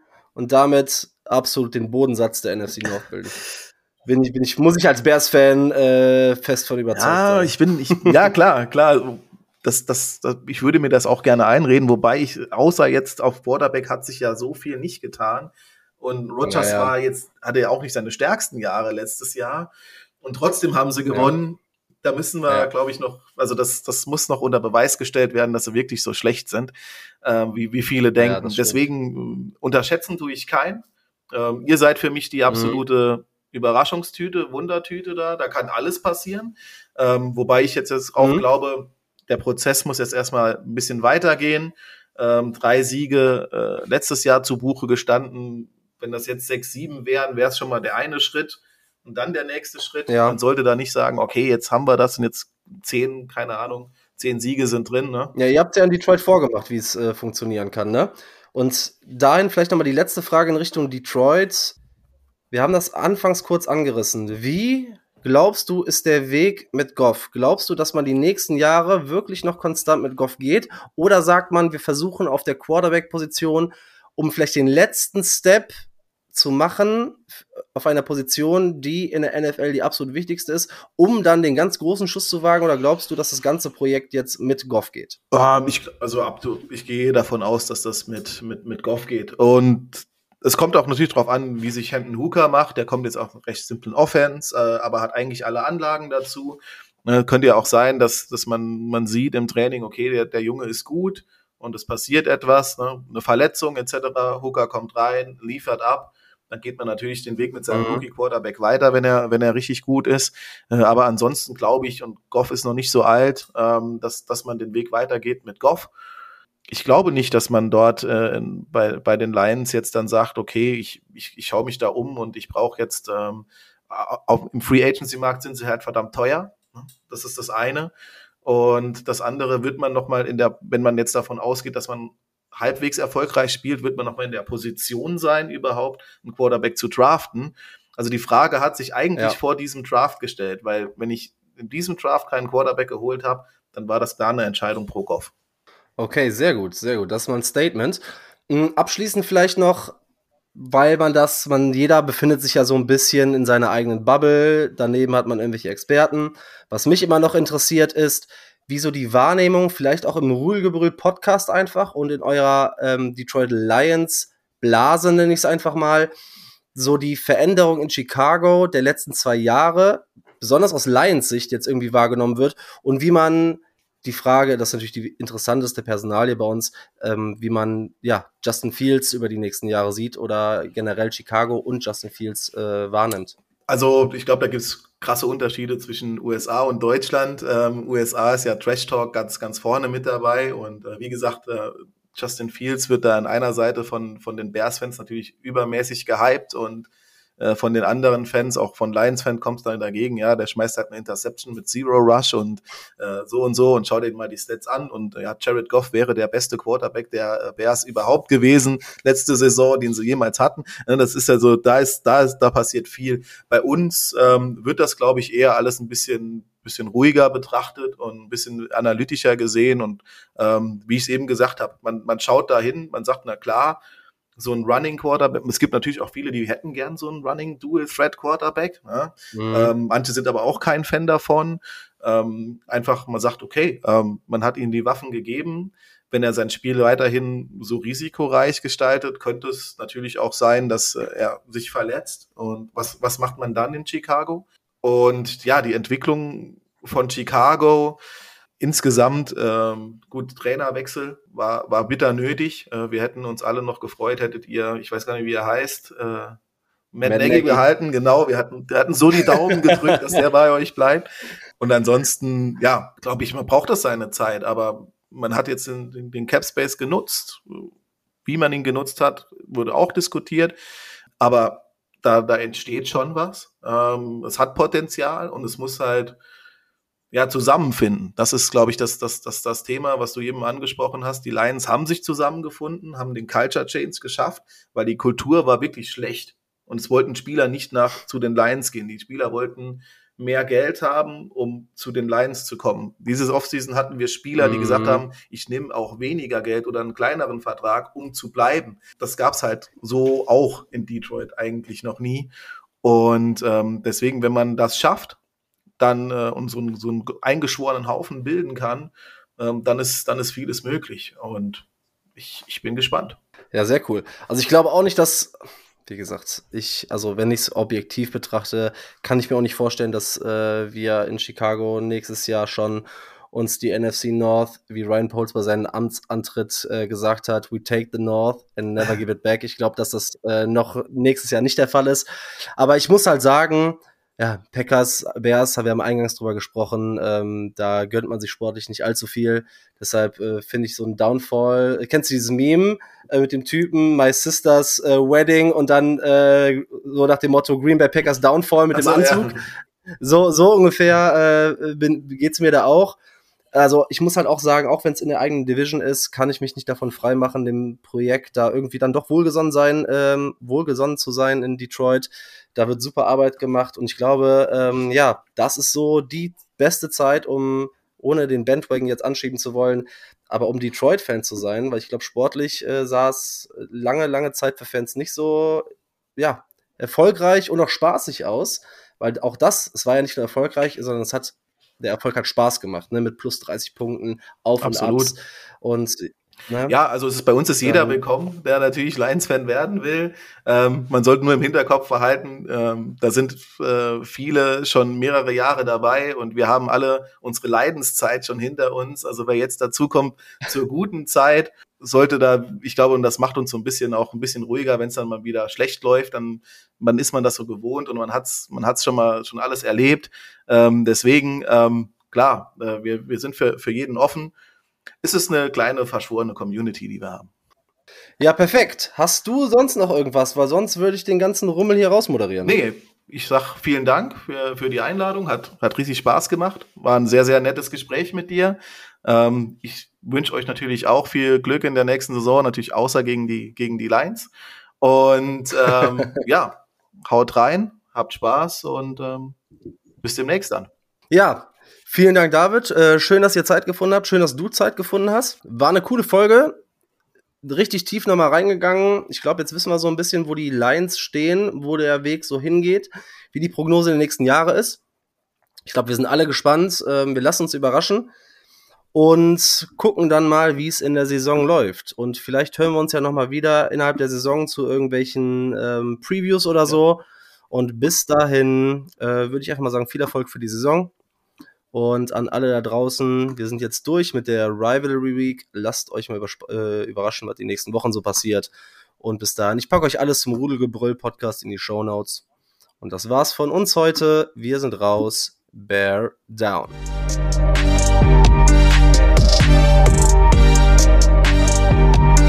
Thank.